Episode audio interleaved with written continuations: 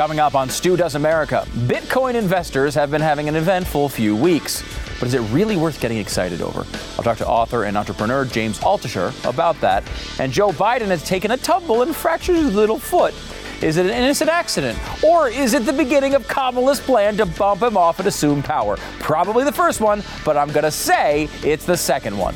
Subscribe and watch this show for free on YouTube. Just search my name, Stu, and I'll be the first one there. Or listen to the podcast. Just head to your iTunes uh, or any you know provider uh, you get your podcast from. And don't forget to rate and review us. Five stars is the appropriate number of stars. And Christmas is right around the corner, so be sure to impress your loved ones with our official Santifa Claus product line. Yes, that's the combination of Santa Claus and Antifa. You're going to love it. Or if you're more into social change, I understand. How about our It's Not a Riot, it's a mostly peaceful tree lighting with a city and Christmas tree on fire in the background. You're going to love it. It's going to com- it's going to really communicate how much you hate the world that they're trying to force on you. Uh, you can find those products and more at stewdoesmerch.com right now for Christmas. There's been uh, some recent buzz going on regarding Andrew Cuomo and his amazing, perfect job handling coronavirus in New York. You know, despite the pile of rotting corpses hidden under a tarp in his backyard. Let's set the record straight and do Cuomo of the Year. Stu Does America. Welcome to Stu Does America. I'm Stu's slightly fatter twin brother. I hope you had a great Thanksgiving uh, this weekend. I hope you were able to eat enough to break several of the seven deadly sins like I did. I broke even more than just the the the, the, the gluttony one. I mean, I went all over. It was really that much disgusting eating going on. I just, I will say, if uh, I know coming up in a couple of minutes, I have a Fast Blast commercial. I don't usually preview the commercials, but I will say I need to listen to my own commercial today. That is what I'm promising you. I hope you're able to avoid Andrew Cuomo uh, this, this holiday season, peering through your window. He really is doing that all over America. He's really less of a peeping Tom than a peeping Karen. But while everyone here knows that Andrew Cuomo is awful, com, it seems like everyone who isn't inside our cool little club thinks Andrew Cuomo is wonderful. In fact, he's award worthy. He's been nominated for an international Emmy for his fictional press conferences. I don't have too much of a problem with that because honestly, it was essentially a television show. That's what he was doing. And it's a little like getting angry at The Walking Dead because there aren't really zombies walking around killing people yet. Andrew Cuomo is also reportedly a nominee for Times Man of the Year. Does that make me angry? Not really. It seems like Andrew would be joining other members of his peer group, like 2007 award winner Vladimir Putin, or 1939 winner Joseph Stalin. And you know where I'm going. 1938 winner of Times Man of the Year. Yep, you got it. Uncle Adolf. Adolf Hitler. Interesting fact about Adolf Hitler, he really singled out the Jews just like Andrew Cuomo. Some would say the comparison is a bit unfair, and maybe it is. But can we see Andrew Cuomo's profile picture for a second? Uh, hmm, what's going on there? What's he doing there? Does it look like someone that would single out the Jews? I don't know. He's just waving to all the Jews with his outstretched hand and open palm. That's just Andrew saying, Hi, Jews, great to see you.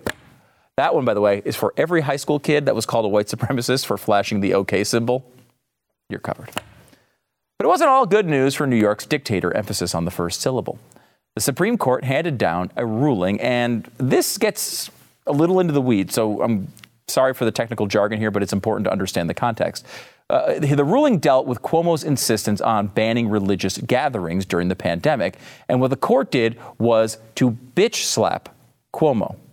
Again, sorry for the technical terms. I, I know it's kind of going over some people's heads, but I want to give some colloquial sum- summary here. It was officially a court bitch slap. Allow me to give you a chunk of the concurring opinion from Neil Gorsuch, which was the most fun. The governor has chosen to impose no capacity restrictions on certain businesses he considers essential. And it turns out the businesses the governor considers essential include hardware stores, acu- acupuncturists, and liquor stores, bicycle repair shops, certain signage companies, accountants, lawyers, and insurance agents are all essential too. So, at least according to the governor, it may be unsafe to go to church, but it is always fine to pick up another bottle of wine. Who knew? public health would so perfectly align with secular convenience. That's a Neil Gorsuch bitch slap, everybody. I'm just, I'm telling you, as, a, as a, an observer of the Supreme Court, that's what it was. Who wants more Neil Gorsuch bitch, bitch slapping? I know I do. The only explanation for treating religious places differently seems to be a judgment that what happens there just isn't as essential as what happens in secular spaces. Indeed, the governor is remarkably frank about this. In his judgment, laundry and liquor, travel and tools are all essential, while traditional religious exercises are not. That is exactly the kind of discrimination the First Amendment forbids. We all know that Andrew Cuomo is awful. Dot com. But did you know that Andrew Cuomo is unconstitutional? Dot com. I did, and you probably did too. But now it's official. On with the bitch slap. Quote, it is time, past time, to make plain that while the pandemic poses many grave challenges, there is no world in which the Constitution tolerates color coded executive edicts that reopen liquor stores and bike shops but shutter churches, synagogues, and mosques. Yes, that's what I'm talking about. We have a Constitution that provides special protections for religious practice. Churches are the ugly stepchild of the First Amendment for some reason in this country, and it has to stop. No one seems to have a problem with peace, uh, people peaceably or not so peaceably assembling during this pandemic, provided you're celebrating Joe Biden or Black Lives Matter. No one seems to have a problem with journalists going to COVID infected hospitals to do their stories on the horrors of coronavirus. Yet it's that freedom of the press that is utilized to criticize some peaceful assemblies and exercising of religion. Why is that? I don't see a lot of churches saying journalists shouldn't be free to utilize their freedom of the press, but I do see a lot of journalists saying that churches shouldn't be free to utilize their freedom of religion. Why is that? Huh. Anyway, Andrew Cuomo is the most disingenuous person on earth. Dot com. Go visit it. Listen to this. It's irrelevant from uh, any practical impact uh, because the zone that they were talking about uh, has already been moot. Oh. Uh, it expired last week. so I think this was really just an opportunity for the court to express uh, its philosophy and oh. politics. So I fully respect uh, religion, and if there's a time in life when we need it, uh, the time is now. Oh, right. Mm-hmm. Uh, but but uh, we want to make sure we keep people safe at the same time. Um, and and that's the balance we're trying to hit, especially through this holiday season. Mm, got that? It's moot because that church is no longer in the fuchsia zone or whatever the hell he's done here. This is a typical liberal trick with the courts. You implement something unconstitutional, you keep it in effect until it's clear you're going to lose the court case, and then you withdraw it and say there's no reason to rule on this case because we've already withdrawn the policy. See? The Supreme Court was having none of Cuomo's nonsense on this. Bitch slap. And the point isn't moot at all. What it does is stop Andrew Cuomo from freaking doing this same thing again. That's the practical effect. Andrew Cuomo got bitch slapped. And as much as Andrew Cuomo wants to target religious people, he can't do it anymore. And that's important because of the legal bitch slapping technical term. Cuomo knows this and is acting as if it wasn't a devastating defeat because he is a liar, period and he's acting like it is no big deal because he doesn't want to appear like the loser that he is. This is totally clear when you read the ruling, but you don't. I mean, I have to say, I kind of wish they would specifically address Cuomo's claim that the decision was moot. I mean, I wish they did that. Wouldn't, wouldn't that be great? Luckily, they did. Quote, after the applicants asked for this, this court for relief, the governor reclassified the areas in question from orange to yellow. And this change means that the applicants may hold services at 50% of their maximum capacity. The dissents would deny relief at this time, but allow the diocese and, and uh, the church, the, uh, it's actually a, a synagogue, to re- renew their requests if this recent reclassification is reversed. There is no justification for that proposed course of action. It is clear that this matter is not moot. Bitch slapped.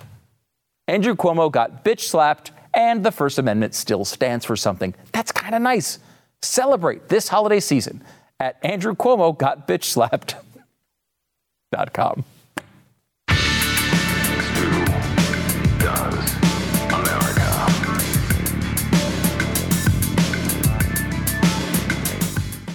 All right, Thanksgiving did not go over well for me. I have to say, um, I was shoveling food in my mouth at a rate uh, faster than Andrew Cuomo got bitch slapped in that last court ruling. I have to get things under control, and that's when Fast Blast steps into my life. Fast Blast is here for you. Now, of course, it is much more than some crash diet after you've fattened yourself over Thanksgiving. It's a lifestyle change. It's about intermittent fasting. If you don't know anything about that, it's become very popular lately as a healthy and effective weight loss strategy. And it's something where you can kind of get on it and you stay on it for years and years and years at a time. I mean, I think it was uh, Rob Lowe, uh, who you may know is the sexiest man of all time if you've watched, uh, what was the show uh, he was on? Literally. Um, Parks, Parks and Rec. Parks and Rec. Uh, Parks and Rec. He was the sexy guy. This is how he does it. He does intermittent fasting. Um, so that's a great thing. And I will say, when you do it, it works really well. When you eat like I did on Thanksgiving, it doesn't work that well because you're not actually doing it. Uh, but Fast Blast can walk you through every little detail of this uh, this way of life. They also have these delicious smoothies, which are uniquely formulated for intermittent fasting. So you grab one every few hours for great energy and fewer cravings. Uh, it's got everything you need in one convenient pouch, and it tastes great. They also have the Fasten app, F-A-S-T-E-N. You can download that, uh, which is a great thing to go along with that. Do your homework. Go and learn more about fasting at fastblast.com slash blaze. Fastblast com slash blaze. Get started today with FastBlast for a healthier and smaller you.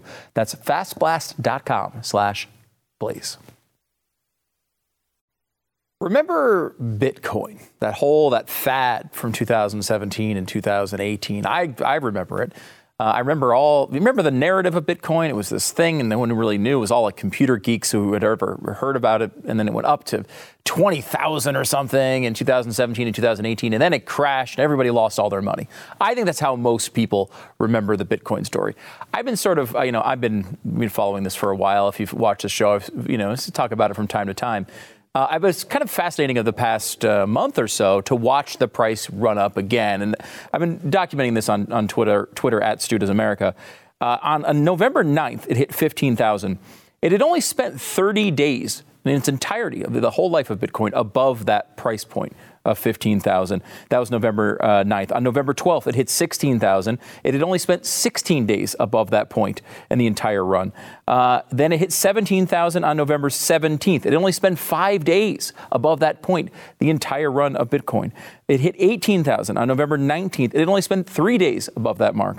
Um, on November, let's see. Uh, let's see, it was a few days later, November 24th, it hit 19,000. It had only spent one day above that mark, the entire bubble and burst uh, that we've heard about. And then 19,783, you can fiddle with what the top was. But today, it, it crossed that line, setting, for all intents and purposes, an all time high for Bitcoin. That meaning that anyone who ever invested in that entire time uh, throughout the entire run up and, and peak back in 2017 and 2018, if they had just held, they would be up today, or at least even. Uh, it's an amazing story, and for some reason, it's not making any news at all. Uh, I want to bring in James Altucher, entrepreneur and host of the James Altucher po- Show podcast. He has a uh, new article on CoinDesk. Uh, better broadband will pave the way to a brand new world. Uh, James, thanks for coming back on the program, man. I appreciate it. Stu, thanks for having me on the show. Always glad to be here. Yeah, it's great to have you on. And you've been a guy who's been talking about Bitcoin for a very long time. Uh, and I, I find it, first of all, just give me a reaction all time high today. Well, I mean, this is to be expected. Right now, the entire world is uncertain. Right now, nobody knows what's going to happen once this pandemic uh, dies down. The economy is in shambles at the moment. I mean, New York City, they're estimating one third of businesses have closed. LA, San Francisco, New Jersey, all of these major metropolitan areas are in economic shambles, and many countries are facing this as well. So the wealthy and the companies in each of these countries are trying to figure out where do I put my cash? Where do I put money? And their the flight to safety right now is Bitcoin. No matter what happens to the economic system, Bitcoin will still be here. Whereas the dollar is very uncertain, the yen is uncertain, the the euro is uncertain. Not 100% uncertain. I mean, the dollar is still, you know, the, the currency of choice for the entire world. But Bitcoin has that extra layer of digital safety, cryptography. Uh, you know, the it doesn't require banks. It doesn't require financial fees to transfer money. There's no privacy invasions, and, and so on. It's uh, for people who haven't followed this from the beginning. Um, why is talk about you know because I think a lot of people in this audience are interested in the way we spend. Right, we spend money as government, as you know, with fiat currency at incredibly high levels, and with the COVID situation going on, they're going higher and higher and higher and higher. Spending is is the most trendy thing in the world when it comes from the government. Uh, inflation's a risk. Why is Bitcoin a good shield for that? Well, two things. One is Bitcoin, there's only a fixed number of bitcoins to use the phrase. There's there's going to be in the lifetime of Bitcoin there will only be 21 million bitcoins. There won't be a, a, a single bitcoin more than that. That's in the code. It can't be broken. That's fixed. Whereas the dollar, you know, President elect Joe Biden could do a stimulus package of $3 trillion. Where do they get that money? Well, they just print it up mm. and they hand it out to everybody. And that's an extra $3 trillion that affects the value of the money in your pocket. You know, the, the value of anything is a function of supply and demand. If you increase the supply, but the demand doesn't increase, then the value goes down. And that's what people are worried about is going to happen to do- the dollar. It's what's going to happen to the euro. It's what's going to happen to the English pound. Bitcoin, that does not happen because there's only a fixed amount of supply. But demand, though, is going up, which is why the price is going up. Companies are converting their, their cash reserves into Bitcoin. Uh, billionaires all over the world are putting some percentage of their net worth into Bitcoin. In Argentina, the Argentinian government actually made it illegal to own Bitcoin. Bitcoin spiked then because everybody in Argentina uh, started transferring their pesos to Bitcoin after it was made law that it was illegal. Yeah, that is the people don't like the people telling them what to do. We've learned that, if anything else, over the past few months. Um, so, James, with this run up to an all-time high, I remember 2017 and 2018. It was the story, right? That's all anyone was talking about as this was going on, as we hit these all-time highs on Bitcoin. Here we are back there again, and it's happening, and I, it feels like no one's really even noticing. Why is that? I think people are afraid that the same thing's going to happen that happened in 2017, early 2018, which is that it really ran up on speculation. I mean, there was a lot of belief that it was manipulated up. I don't know if that's true, but there were certainly a lot of speculators, a lot of gamblers who were hoping to day trade Bitcoin and, and drive the price up. But and then it collapsed, just like the internet bubble in 1999, 2000.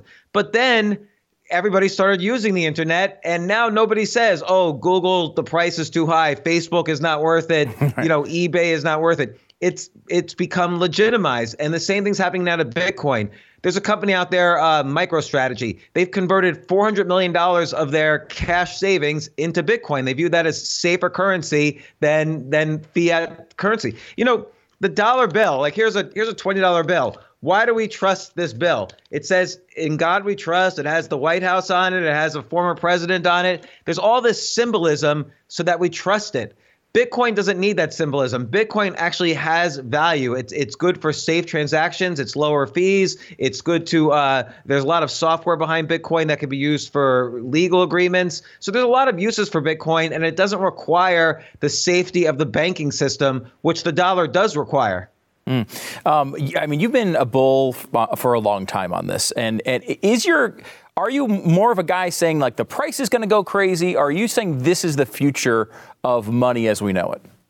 This is the future of money as we know it. I mean, we've money. Every industry evolves. Money is no different. Money has evolved from bartering to gold coins and silver coins to to you know gold backed dollars to to government backed dollars which are essentially worthless.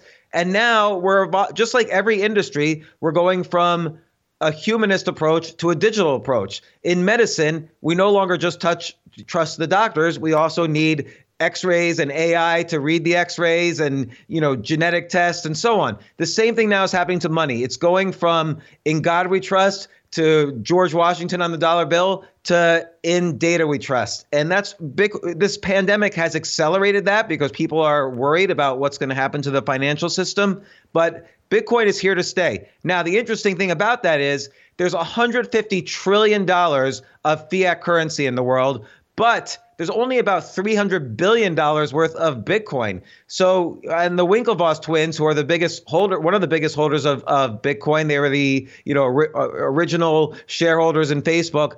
They have put a price target of $500,000 on Bitcoin, and they think that might be even conservative. So I'm not that surprised to see it back to 20,000. It was going to happen eventually, and I do expect it to go much higher. And again, this is not a supply issue. It's there's too much demand for Bitcoin and the supply is fixed, as opposed to the US do- dollar where the supply is unknown. It's going to go up and demand is fixed. Mm. It is it is amazing to watch this. I mean, I as a guy who kind of just stumbled into this really by uh, luck and timing, and uh, as a gambler, really. I mean, I, I, I hadn't really looked at the use case when I first uh, started looking at Bitcoin.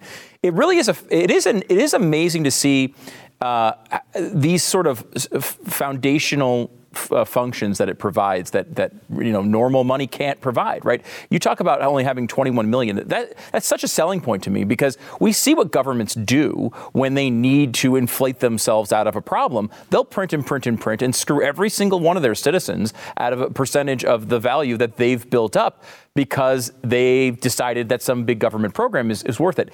That can't be done with Bitcoin. And you see that I think people are coming around to thinking that way as they see the chaos in the world. Yeah, and, and not only that, let's talk about gold for a second. People think, oh, I'm nervous about the dollar, so I better go into gold. If the financial system collapses, where are you going to get your gold? Nobody's actually buying physical gold. They're buying, you know, gold futures, gold derivatives that you still need the banking system to work. Bitcoin is like the internet of money. It's completely outside the, the banking system. It's technically it's it's impossible to regulate. I mean, they they're going to try to regulate it, but it's going to be harder and harder to regulate it. So, and not only that, now nobody's accepting cash anymore because of the virus. So people are worried about privacy mm. issues, and Bitcoin is intended to be extremely private. This privacy is a big issue with Bitcoin, but you know the the dollar is not private, particularly when you're using credit cards. Uh, can we go back for a second to touch on the Winklevoss twins? Uh, it is. An, it's kind of an amazing story. Ben Mezrich wrote a book called Bitcoin Billionaires that talks about their story, and he he made a point that I think is really interesting, and that these guys have been at very close to the the founding of two different revolutions within a few years. I mean, the, the Facebook at the, the beginning of that, they were, I mean, not super, super early on Bitcoin, but certainly earlier than a lot of people and become, you know, now that the numbers are back here, they're billionaires once again. It's pretty amazing. And, and they got this sort of like mocking treatment in the Facebook movie. I think the second book by Mezrich really does a better job portraying them as, as pretty impressive.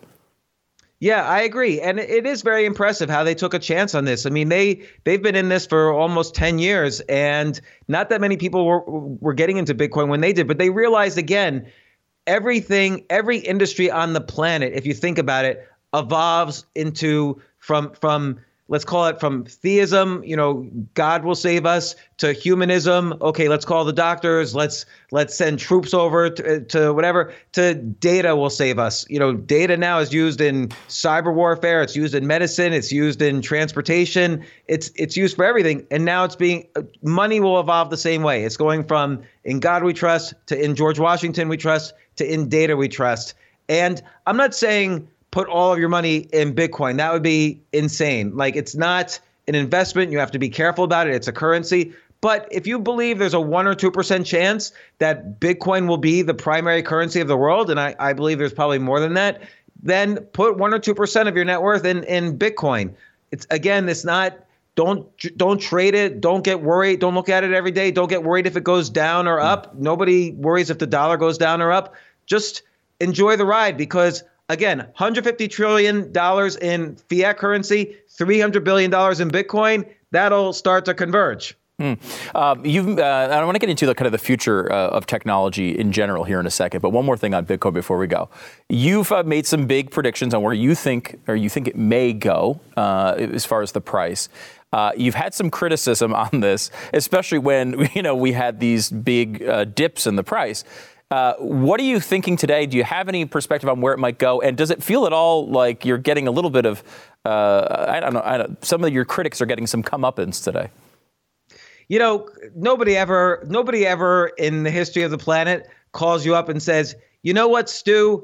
You were right. no, never will happens. Never happen. No. so, so I don't expect that to happen in, in this case either. But I do, I do feel like now people are realizing, oh, this is here to stay. I mean, there's 300 over 300 billion dollars in Bitcoin now, and it's it's growing. It's growing every day. And like you you mentioned, it was only briefly at like these points above 15,000. Now it seems to be a steady rise and we hear from all these, you know, billionaires and companies that are are you know, treating their they want to bring their money into safety so they're buying Bitcoin.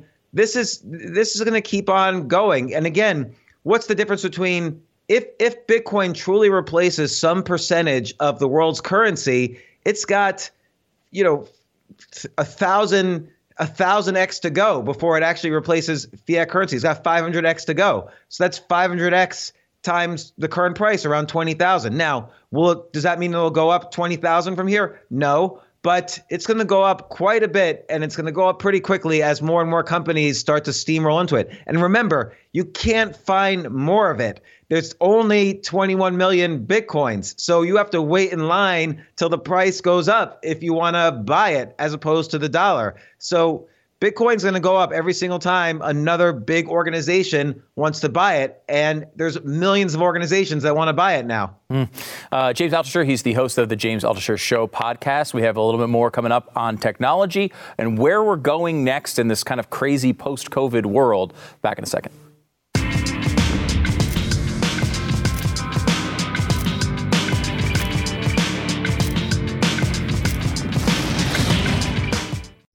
We're back with more from James Altucher, a host of the James Altucher Show podcast. Uh, James, last time we had you on, we were talking about New York City. And I will say you weren't exactly bullish on the future of New York. Uh, Post COVID, lots of things are changing. Uh, people moving out of the city. Um, and a big part of your analysis there revolved around the future of technology and how it would be easier to not live in a place like New York with all the costs and, and, and the potential downsides of it. Can you get, give us give the audience a quick review of, of, of what your thinking is there and how it ties into the future? Sure. I mean, right now, New York City is closed. It's closed for business. You have potentially 90% of the restaurants are going to actually go bankrupt. About a third of New York's small businesses are never going to reopen. All the office buildings are at about 5% full, maybe less. And now they're looking at more lockdowns. Meanwhile, the city itself is tens of billions of dollars in the hole. Like they need, they, they desperately need a bailout or they're going to have to fire many of the city workers, including trash collectors, teachers, police, EMT workers, MTA workers, and so on. So I'm not sure what the benefits are now of living in in New York and I'm not sure how they get out of the severe problems that they're going to be facing. I wrote this article because I love New York. I wrote an article about these problems and people were critical but they shot the messenger. I love New York. I wanted to do well, but it's not going to and everybody's in denial about it's not just New York City, too. It's LA, it's San Francisco. The first tier cities are going to send people and capital to the second tier cities. Cities like Denver, Miami, uh, Nashville, Austin will, will benefit, but New York City, LA, and San Francisco are going to have severe, severe problems, particularly New York City. I can't tell you how many people I've heard that have moved to Nashville and, and Austin and, and cities like that uh, because of this, from LA, from, from New York. Um, uh, so, if, if, is, before we move on to the kind of the future of technology generally, um, is there any hope though for New York, considering that maybe that these vaccines are showing so much promise? That maybe, you know, if we're talking 90, 95% effective, maybe this thing does turn around by, you know, mid next year and, and, and we can just kind of reboot. That that could be, but the damage has been done. That's mm. what people don't realize. Everyone says, oh, well, the vaccine will come and everything will just bounce back to normal. No, one in four New Yorkers have not paid rent, Stu, since March. Mm. Are they going to suddenly come up with 10 months of rent on January 1st? No, there's the eviction courts are overflowing right now. People are going bankrupt. Stores, restaurants, businesses, they're they're going there's massive bankruptcies happening in New York City. Something like a half a million people have left New York City since the beginning of the pandemic. So then you have to ask in 2021, by mid 2021, where will the there's not, not going to be any taxes. There's no sales taxes for, because of the lack of tourism. There's not going to be as as much in income taxes. Property taxes are going to go down. So new york city needs money to provide services the services that make that have made new york city the greatest city. They, it, it's not going to have the money and it's already in massive debt people say, oh, well, it'll be like the 1970s, rents will be low, and it'll be this artistic utopia. I was in New York City in the 70s. It wasn't a utopia. it was it was disgusting in the 1970s mm. and it was crime ridden and it was dirty and things are and and the economy never closed down in the 70s. Things are actually going to be worse now and that's what people are starting to realize but haven't fully realized yet. Hmm. Okay, so let's go. To, let's talk about like the, the you wrote this great uh, story. It's an interesting way of looking at the world. Better broadband will pave the way for a brand new world. Uh, it's a recent story you wrote for CoinDesk, and I, I think it's it's interesting to look at this in this way because you're you're looking beyond you know people are going to have more zoom meetings i mean this is like a totally different way kind of of, of living life can you walk people through the general outline yeah, and think about everybody says, "Oh, well, we, you know, in 2008 we didn't all work from home. In 2001 after 9/11 we didn't walk from home, work from home." People don't realize bandwidth now is over 10 to 20 times faster than it was in 2008, 2009. You and I could be having this conversation and it's HD quality video. You can see if I've shaved or not today. and so so what's happening is they've done all sorts of research in most com- in most companies in most industries employees are actually more productive now some people say well employees like to go to work i don't think so i mean most people don't really like being at a cubicle and going to the bathroom right next to their boss and and so on. Now, maybe sometimes they do, but in general, and and again, research has shown this, more than 50% of employees like working remotely. So, this is going to this is not a a fad. This is a trend that has been massively accelerated by the pandemic. All of these trends, by the way, have been accelerated by the pandemic. Everything that was going to happen 10 years from now is going to happen 10 months from now. If you were going to have Bitcoin as the currency 10 years from now, it's happening now. If you were going to re- work remote 10 years from now, it's happening now. If you were going to get divorced 10 years from now, it's happening now because you've been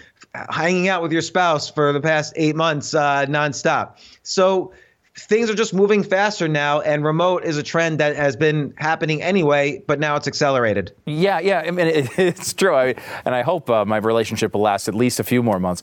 Um, but I it, hope so. Yeah, it's interesting though. Like uh, you point out, like a, a, vision of the future here, and we'll give to give one example, where you know you might go to um, uh, to a restaurant, and you might see a paleo mem- uh, uh, uh, menu because of an augmented reality. And uh, your, I, I, wasn't sure if it was your, your wife would see uh, a vegetarian menu. And it, it, because you guys would almost be living the same life, but experiencing it totally differently. That's, a, that's something we're not used to. How do people react to that? And is it even possible? Well, let let's look at it in a different way. What is a restaurant? When people when you picture a restaurant, you picture a space with tables and waiters and waitresses and maitre d's and bartenders and cooks and and so on. But really a restaurant is just a menu. During this entire pandemic and economic lockdown, we ordered off of menus and food was delivered to us. So people could now just rent space in commercial kitchens and and and they uh, you could Stu you could rent a space in a commercial kitchen and you could start 10 restaurants and make 10 different menus mm. here's your here's Stu's sushi ritos here's Stu's couscous ice cream cones or whatever. yeah. And you can upload 10 different menus to Uber Eats and Grubhub. And now you really have 10 restaurants. A restaurant is just a menu and someone cooking the food in a commercially licensed kitchen. It's not the space anymore. And that's what's going to start to happen. These things are called cloud kitchens, and delivery is basically going to replace in house uh, restaurant eating, which, by the way, is maybe people don't like that. Maybe people do like that. But the reality is, again, in ma- in many major cities, 50 to 90 percent of the restaurants might go bankrupt. That's already happening in New York City. You know, there's not going to be indoor dining during the cold weather. How many restaurants can survive that? Uh, very. I, look, I own a, a, a bar in New York City. It's going to be very tough to survive. Yeah, no, it is, and I, part of that, especially a bar, is like is being out and meeting new people, interacting with people in person. Can you replicate that? I mean, I, have had conversations with friends who are in the media for a long time, and, and, and many of them say the one this is hilarious coming after saying this in 2020 because it seemed so smart every other year. But like the one thing you can't replicate, no matter what the technology is, is a live experience. Live shows are the thing that are totally cushioned from any economic problems. We've learned that's yes. not uh, that's not true today. But can you can you substitute a real life experience uh, through through technology? No, I mean, you look, you, you, you look at the stand-up comedy world. They tried doing Zoom comedy. Mm. It just really wasn't fun. It wasn't good. Mm-hmm. And but a lot of places now, you know, comedy is closed because it's very uh, intimate kind of experience. The comedians on stage essentially uh, spitting on the audience all, the whole time. right. So uh, that's one of many types of experiences that are not open right now. Now but that's another reason why there's a flight out of these major metropolitan areas. The more dense and crowded an area is, the more likely it is that they won't be able to implement social distancing. So people are moving to these more sparse second and third tier cities like a, a, Nashville or a Charlotte or a St. Louis or wherever. And it's going to be this, it's, it's going to be a great migration that's happening right now, a new sorting of where people live.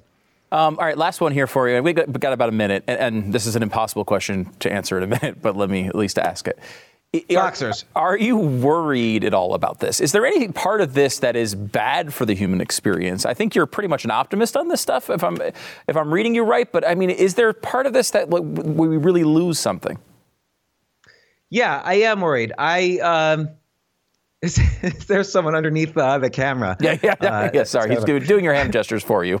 uh, I am worried. I, it's not. It's never a good thing when 90% of the restaurants in a city go go bankrupt. That's half a million employees are going to go unemployed. You know, when you have people who are frontline workers like EM, you know, healthcare workers, teachers, garbage collectors, police in New York City, and New York City, the, the mayor is going to simply have to fire them because he's not going to have the money to, to pay them. This is a really sad thing. And that's the reason why I try to bring to light these problems, these issues that New York City and other cities are facing. But I think people are, I think people think the vaccine is going to be this magical solution to the economy, but it's not. The, the economy is damaged now. And a year from now, when the vaccine is circulating more widely, the, that's way beyond the point where the economy is going to need help.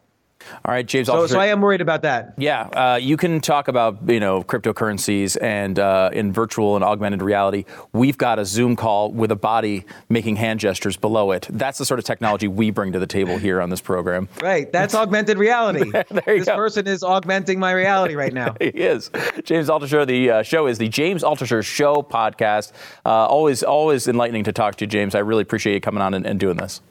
Thanks, Stu. I, I appreciate it a lot. All right, back in a second. See you soon.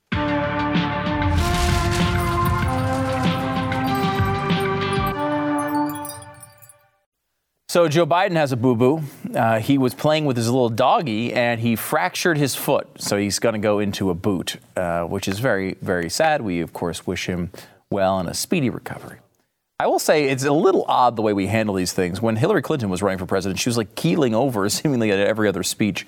Uh, and it was completely crazy to ask any questions about her health. You were conspiracy theorist if you wondered why this woman, who seemed to be fine most of the time, would just a couple times just kind of keeled over, and it was very, I mean, it was scary. Um, then Joe Biden, you're not allowed to ask about that because when he was having his issues trying to remember things and, and blurt out words in the correct order, uh, that was, again, conspiracy theory land. Um, again, with the foot thing, I mean, I don't have any reason to doubt his little story about the foot thing, other than the fact that I'm sure it was Kamala Harris who did it. You know, other than that, I have no real reason to question that it, that it happened playing with his dog. But all I do remember is that when Donald Trump, uh, when he had coronavirus, and he went to the hospital and he went to Walter Reed and he got treated and then he came back out the entire press was like, Are we sure he's not dying? What if he's dead tomorrow? He's not telling us the truth. This guy is going to die in the middle of his next speech, and uh, no one's going to tell us about it. And then he got better. It, it, seemed like, you know, I mean, it, it, seems like the Republican candidates you're allowed to ask questions about, the Democrats ones that you're not. Although, again, I mean, he's playing with his dog. Obviously, I uh, believe that that's uh, surely true. His dog, uh, Kamala. No, that's a, that's a, that's a conspiracy theory. Sorry. Um, also, want to tell you um, we have about a minute left here before uh, the next break. Want to uh, refer you back to last Tuesday's show. You probably don't care about this show enough. You're not dedicated enough. I'm here every day. Where are you? How come you're just skipping shows because it's, it's, Thanksgiving week? I had to do the shows. Where, where were you? I mean, I, I, did I only did three shows last week, but the Tuesday show in particular, a very COVID Thanksgiving. Want to refer you back to that one because it affects what, what's going to happen this week. Uh, last week, with the way the data comes in on coronavirus, we see a big uh, downturn in the amount. You may have noticed it. If you look at all the charts now, you're seeing a downturn in deaths and cases, in uh, even in hospitalizations in some quarters. Um, and some people are like, "Oh, this is great news." It's the data. The way the data is being reported, it, because of the holidays, they don't report data as efficiently. Uh, you don't get as many reports from different states. Texas like took the week off. Uh, however, the other side of that is this week those deaths from last week are going to pile on and the numbers are going to be huge. The media is going to blame Thanksgiving gatherings for this. You need to be prepared for it. You can go back and watch the details on that, but I do think we're probably going to hit record levels this week and they are going to they're going to blame your turkey. They're going to blame turkey time for it. It's something you need to be aware about so you, you can point it out when people bring it up and try to push that agenda uh, back in a second.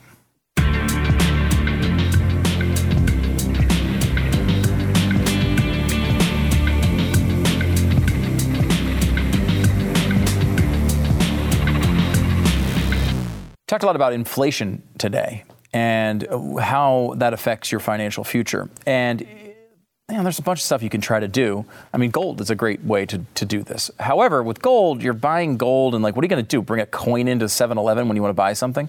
Glint has made gold a real alternative uh, currency. It comes, in, you get a card just like this. Um, Glint, you buy gold, they store it for you in Switzerland.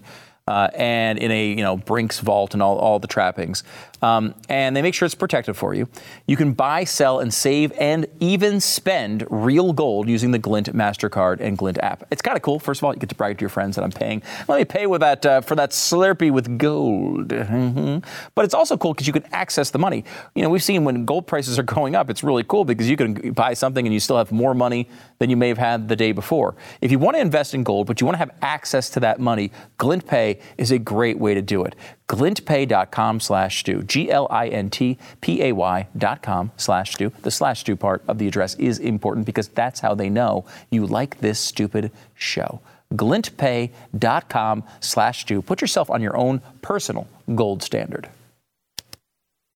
Love getting your reviews on the podcast. You can go to iTunes. Uh, five stars is the appropriate numbers uh, number of stars. That's the only qualification for putting in a review. Uh, Stu is as good as Jeffy most days. 20 stars. Second best podcast ever. I'll take it. Five freaking stars. Awesome podcast. As always, Stu finds a way to give us some news while keeping it all really entertaining. Love the podcast. Five freaking stars. Thank you. Great show. Should be in the top 10. I agree with your statistical analysis. Five freaking stars. And Stu is one of my favorites. A seriously underrated conservative voice. Again, I agree with your statistical analysis, five freaking stars. Thank you so much for the reviews. Uh, please do that at iTunes. You can also go to Stu Does Merch, get your Christmas stuff, uh, SantifaClaus.com or StuDoesMerch.com. Make sure you get it all for Christmas and celebrate the Antifa way with your Santifa Claus merch. We'll see you tomorrow.